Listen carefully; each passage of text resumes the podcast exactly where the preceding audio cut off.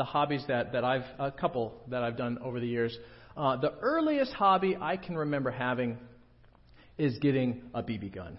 And it was a cheap BB gun, but it was my favorite thing. I would go out and spend hours shooting stuff. So I found a picture of myself with my BB gun when I was little. I had loads of fun with that. My favorite hobby I've ever done uh, was rock climbing. I got into rock climbing when I was in college. I got a picture of that.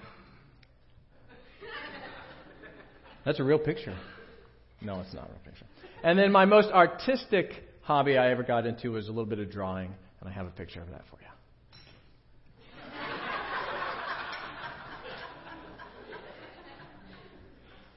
I did get into drawing for real. I did never get into painting. I was just looking for an excuse to put my face on Bob Ross. so, let's go back to the first picture with the uh, the BB gun. When I was little, like I said, I loved my BB gun. I would shoot for hours. I got so accurate that I could hit the power lines after 150 shots. But eventually, I would hit the power line. And confession, I did hit a bird one time. It fell to the ground. I felt terrible. I never did it again. I kind of feel bad telling you right now. Okay, let's move on. Rock climbing photo. I learned rock climbing in college. I had some friends who showed me the ropes. yeah, that's a good one. I've been planning that one. Okay, so uh, this this might be my head on someone else's body, but I look just like that, just as hardcore when I'm rock climbing. I think, maybe. All right, next picture. The uh, the drawing. I got into that a little bit uh, during college, and you know, after a couple drawings, uh, no, that's not for me. Uh, but here, here is some other hobbies that I have uh, enjoyed over the years collecting things, playing video games, skateboarding, photography, astronomy, archery, hunting, racquetball, hiking, tree identification, camping, technical tree climbing that's a real thing carpentry, rock carving, motorcycle riding, auto mechanics, home improvement stuff.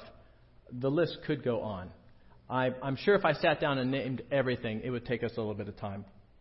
So, quick question, just because I'm curious, does anybody here have a, a, a, list of hobbies long like me? Does anybody else?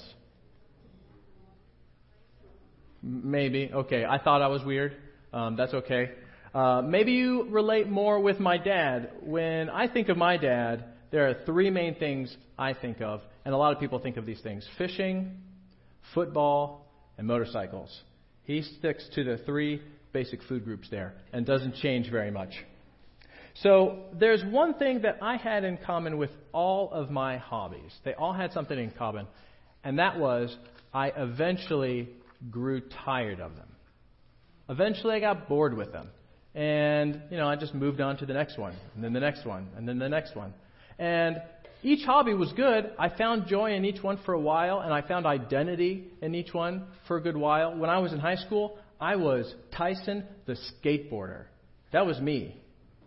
Uh, I also found maybe just a just a piece of, of purpose. And I don't know if you relate more with me, or if you relate more with someone like my dad, who has just a few that he focuses on. But I think we all are kind of like that we all are looking for things to help us find joy, find identity, and purpose. Or maybe it's not hobbies at all. Maybe you are looking for joy, identity, and purpose in something else. Maybe it's work. Maybe it's accomplishments. Maybe it is artsy stuff like drawing, like Bob Ross. Maybe it is, you know, the happy trees. Man, I forgot the happy tree line. I meant to throw in the happy trees. He always drew the happy trees. Never mind. Um, so everybody is looking for something to find that joy and that identity and purpose with. And so I was curious, what are, what are other people looking for their purpose for life in? So I grabbed some quotes. So I want to share these quotes with you. The first quote is from Eleanor Roosevelt, and she said, The purpose of life is to live it, to taste experience to the utmost, to reach out eagerly and without fear for newer and richer experience. So she would say the purpose of life is to experience it just as much as possible. All right, next quote. This is from Stephen Hawking. Never give up work. Work gives you meaning and purpose, and life is empty without it. And he did. He accomplished a lot. He was an astrophysicist, and um, he was he was a workaholic. Let's go to the next one. From the Dalai Lama. Our purpose in life is to be happy. From the very core of our being, we simply desire contentment. So if I gave you the pen and asked you to come up here, what would your quote say? What would you write up there for, for us all to, to learn from and, and to gain some wisdom? A little different question what would your life say? So, not necessarily what would you say about your life, but what would your life reflect? So, here's one last quote. It's a little different than the first ones. I, the preacher, I applied my heart to seek and to search out by wisdom all that is done under the, under the heaven. It is an unhappy business that God has given to the children of man to be busy with. I have seen everything that is done under the sun, and behold, it is all vanity and a striving after the wind. Maybe this is you.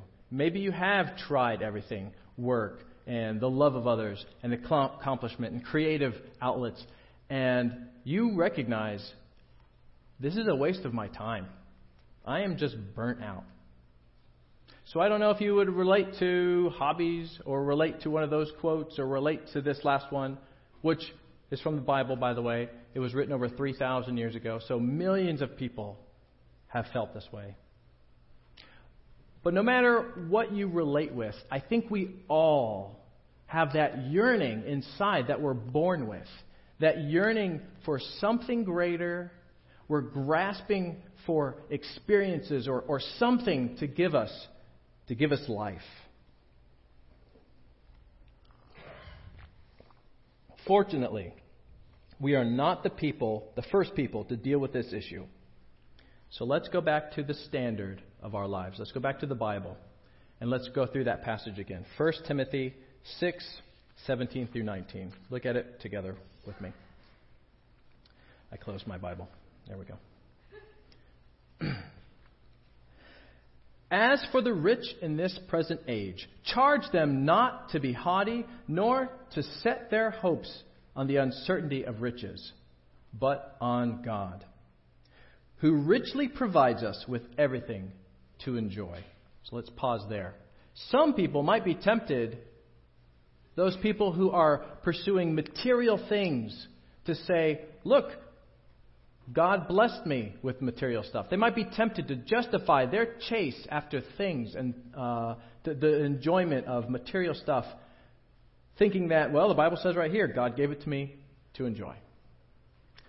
Well, yeah, God wants to bless you like that, but that's not what this is saying. What this is saying is the rich in this present age, who are not all that different from us, they're, they're seeking after wealth to find accomplishment, to find pleasure, to find experiences, to find fame, to find their purpose in life. They're chasing the things when they should be chasing the God who blesses with the things. Does that make sense? Why are you chasing the stuff and you're not looking at the God who gives the stuff? Let's keep going. They are to do good in reference to the rich in this present age. They are to do good, to be rich in good works, to be generous and ready to share. Thus, storing up treasure for themselves as a good foundation for the future, so that they may take hold of what? Of that which is truly life. So, why are they to do good, be rich in good works, to be generous? so that they may take hold of that which is truly life. What this passage is saying, if I had to boil this down to one Tyson statement, then it would be this it would be to turn your focus towards others with generosity. To turn your focus towards others with generosity. And so there's one thing this passage is not doing, what it is not saying. It is not giving rules for rich people. It is not giving rich people rules for, for the wealthy only. These are, this is a universal principle that Paul here is, is simply assigning to, to this small group of people, these people who are chasing wealth to find their purpose. And so I can tell you guys don't believe me. You don't believe me at all. I can see your faces. I'm just kidding. But I'm going to prove it to you anyway. So let's go. Uh, we're going to we're going to glide real quickly through a few scriptures here. Let's look at Luke 6:38 up on the screen here, and it says, "Give, and it will be given to you. Good measure, pressed down, shaken together, running over, will be put into your lap. For with the measure you use it, it will be measured back to you." The next scripture, Matthew 10:42, and it says, "And whoever gives one of these little ones even a cup of cold water, because he is a disciple." Truly I say to you, he will by no means lose his reward. And the next scripture, Hebrews Hebrew 13:16, do not neglect to do good and to share what you have, for such sacrifices are pleasing to God. So like I said, this is not a passage that is trying to develop a protocol, a set of rules for those who are wealthy. This is Paul applying a universal principle to a group of people. And that universal principle is that we all should pursue generosity. Why? Because the shared life means more. Because when we pursue generosity, we take hold of that which is truly life. The shared life means more. Modern psychology knows this. I have a piece of an article here I want to read you. It is from an article entitled Why It's Hard to Find Your Life Purpose in Today's World. And it's from Psychology Today, written by a super smart guy with a PhD named Dr. Douglas LaBier. And it says, there are commonalities among those who find their true purpose for being. One major theme is that they aren't very preoccupied with self interest or in their ego. They can, that can sound contradictory. How can you find your life purpose if you're not focused on it, if you're not focused on yourself? The fact is, when you are highly focused on yourself, with getting your goals and your needs met, whether in your work or your relationships, then your purpose becomes obscured. Your ego covers it like clouds blocking the sun. Self interest or ego in this sense, is part of being human, of course. It's something, however, that we need to, with effort and consciousness, move through and to let go of. A second theme of those who discover their purpose is that they use their mental and creative energies to serve something bigger than themselves. That is, they're like the person who simply gives love for its own sake. Doesn't that sound familiar? Doesn't that sound just like God? Without regard for getting something in return, without asking to be loved back, or viewing his actions as a transaction or investment. The shared life means more. Modern psychology knows this. Modern medicine knows this. You can do a little bit of research and dig tons of information up about the health benefits of serving others, of being in community with others. And there's a story that I think really illustrates this well. There was a man who had severe tinnitus. And I don't know if you know what tinnitus is. It's a, uh, it's a permanent ringing in your ears. And sometimes it's a physical thing, and then other times it's, it's all in your brain. And so there's no cure for it, and there's nothing you can do about it. This man was going to his doctor. He's explaining to the doctor the discomfort he has. The doctor says, on a scale from 1 to 10, what's your discomfort? He says, it's a 9. I can't stand it. I can't sleep. I'm suicidal. They try medicines, they try treatments, they try therapies, and nothing alleviates his discomfort. And his doctor finally says, You've just got to distract yourself. Find people to serve. Go serve other people. So this man is connected with the church. He gets plugged in and, and is serving in every way he can, every possible place. And just a couple weeks later, he goes back to his doctor and he says, The tinnitus is not gone, but I can bear it. I wake up and I look forward to serving others. I can bear it. I would never wish this on somebody else, but I would never ask for it to be taken away because I've never had a closer relationship with God and I've never had a closer relationship with the people around me. So modern psychology knows this. Modern medicine knows this that the serving life, the sharing life means more. And God has always known this. Turn with me to Genesis chapter 2. As you're turning to Genesis chapter 2, let me frame it for you real quick. This is right after God has created everything, He's wrapping things up. So we're going to go to Genesis chapter 2, verse 18, and we're going to read 18, 19, and 20. Then the Lord God said, It is not good that the man should be alone. I will make him a helper fit for him.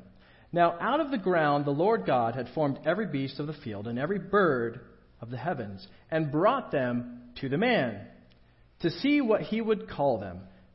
And whatever the man called every living creature, that was its name. The man gave names to all livestock, and to the birds of the heavens, and to every beast of the field.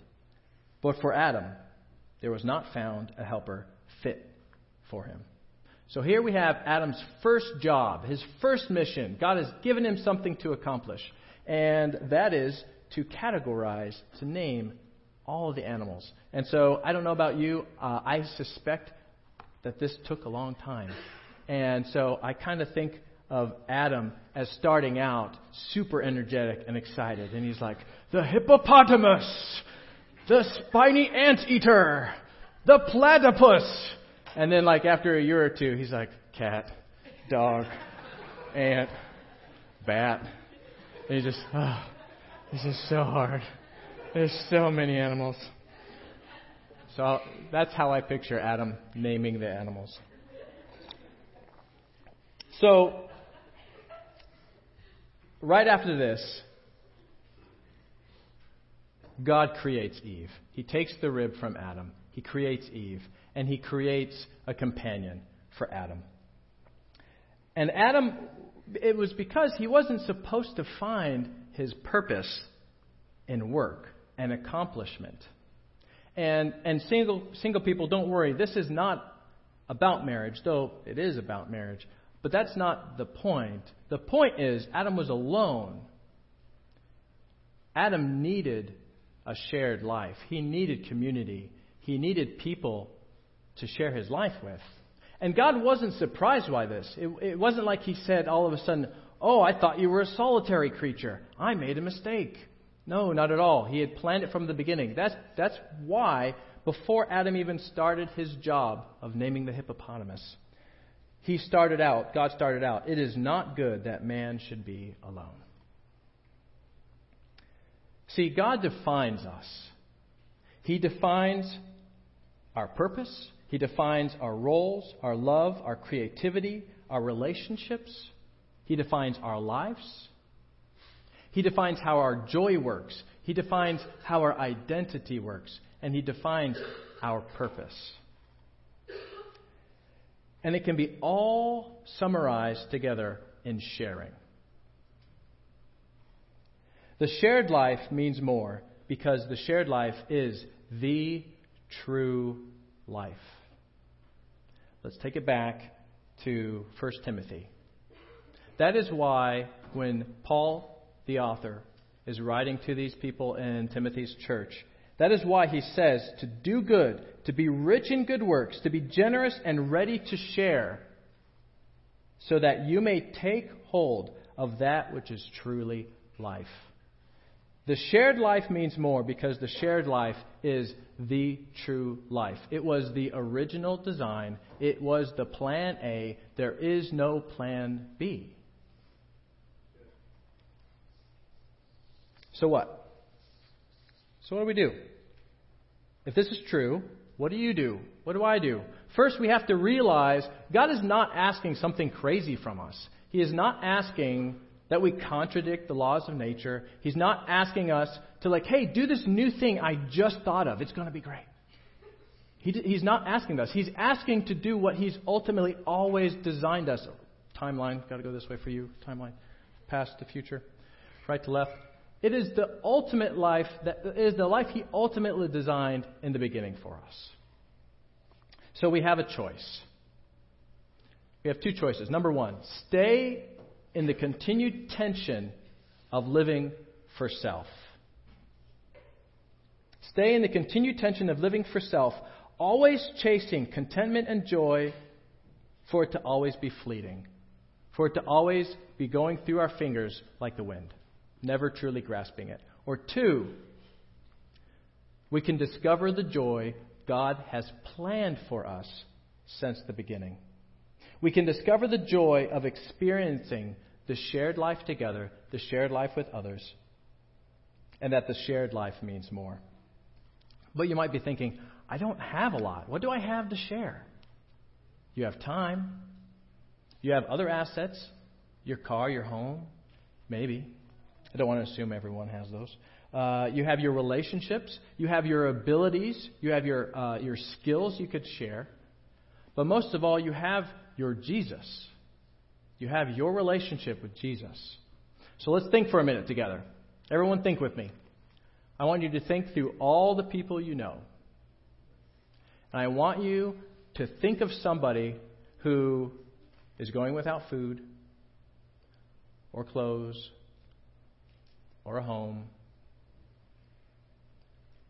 I would gamble you're probably finding it difficult to think of someone. If you, if you have, this is your opportunity. Go and help that, meet that need. But if you haven't, I think that's probably the case for most of us. There aren't that many people around us who are starving physically, but we are surrounded by people who are starving to death spiritually.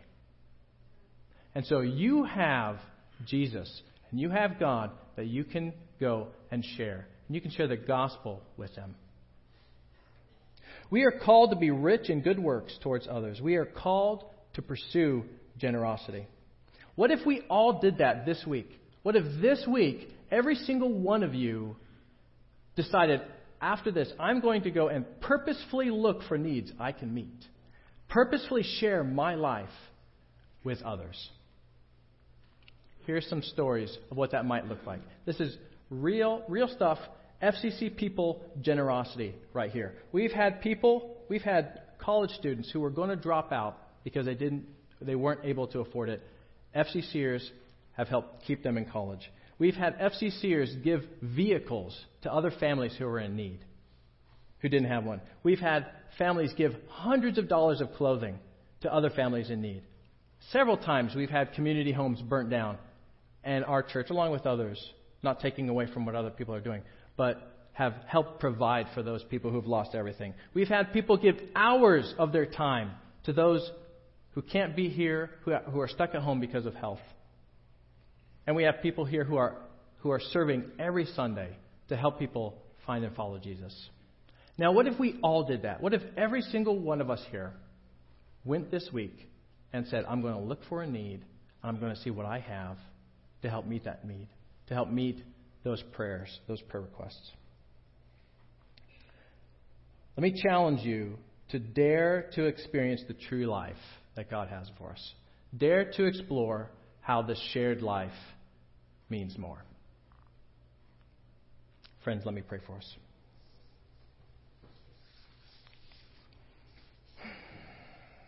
God, I thank you for I thank you for this design that you've had from the beginning. You know what is good for us. You have our best in mind. God, we live in a culture that pushes an agenda for us to focus on self and focus on my needs, I pray you'd open our eyes to be able to see the needs of those around us. God, I ask for you to help us see where we can share our resources with the people here in this church, with the people in this community, especially what we have in Jesus, what we have in you. Help us to be generous people. Help us to see the needs around us. You have purpose waiting for us. You have joy waiting for us. You have identity waiting for us in you, Lord. We love you, God. We praise you. Amen.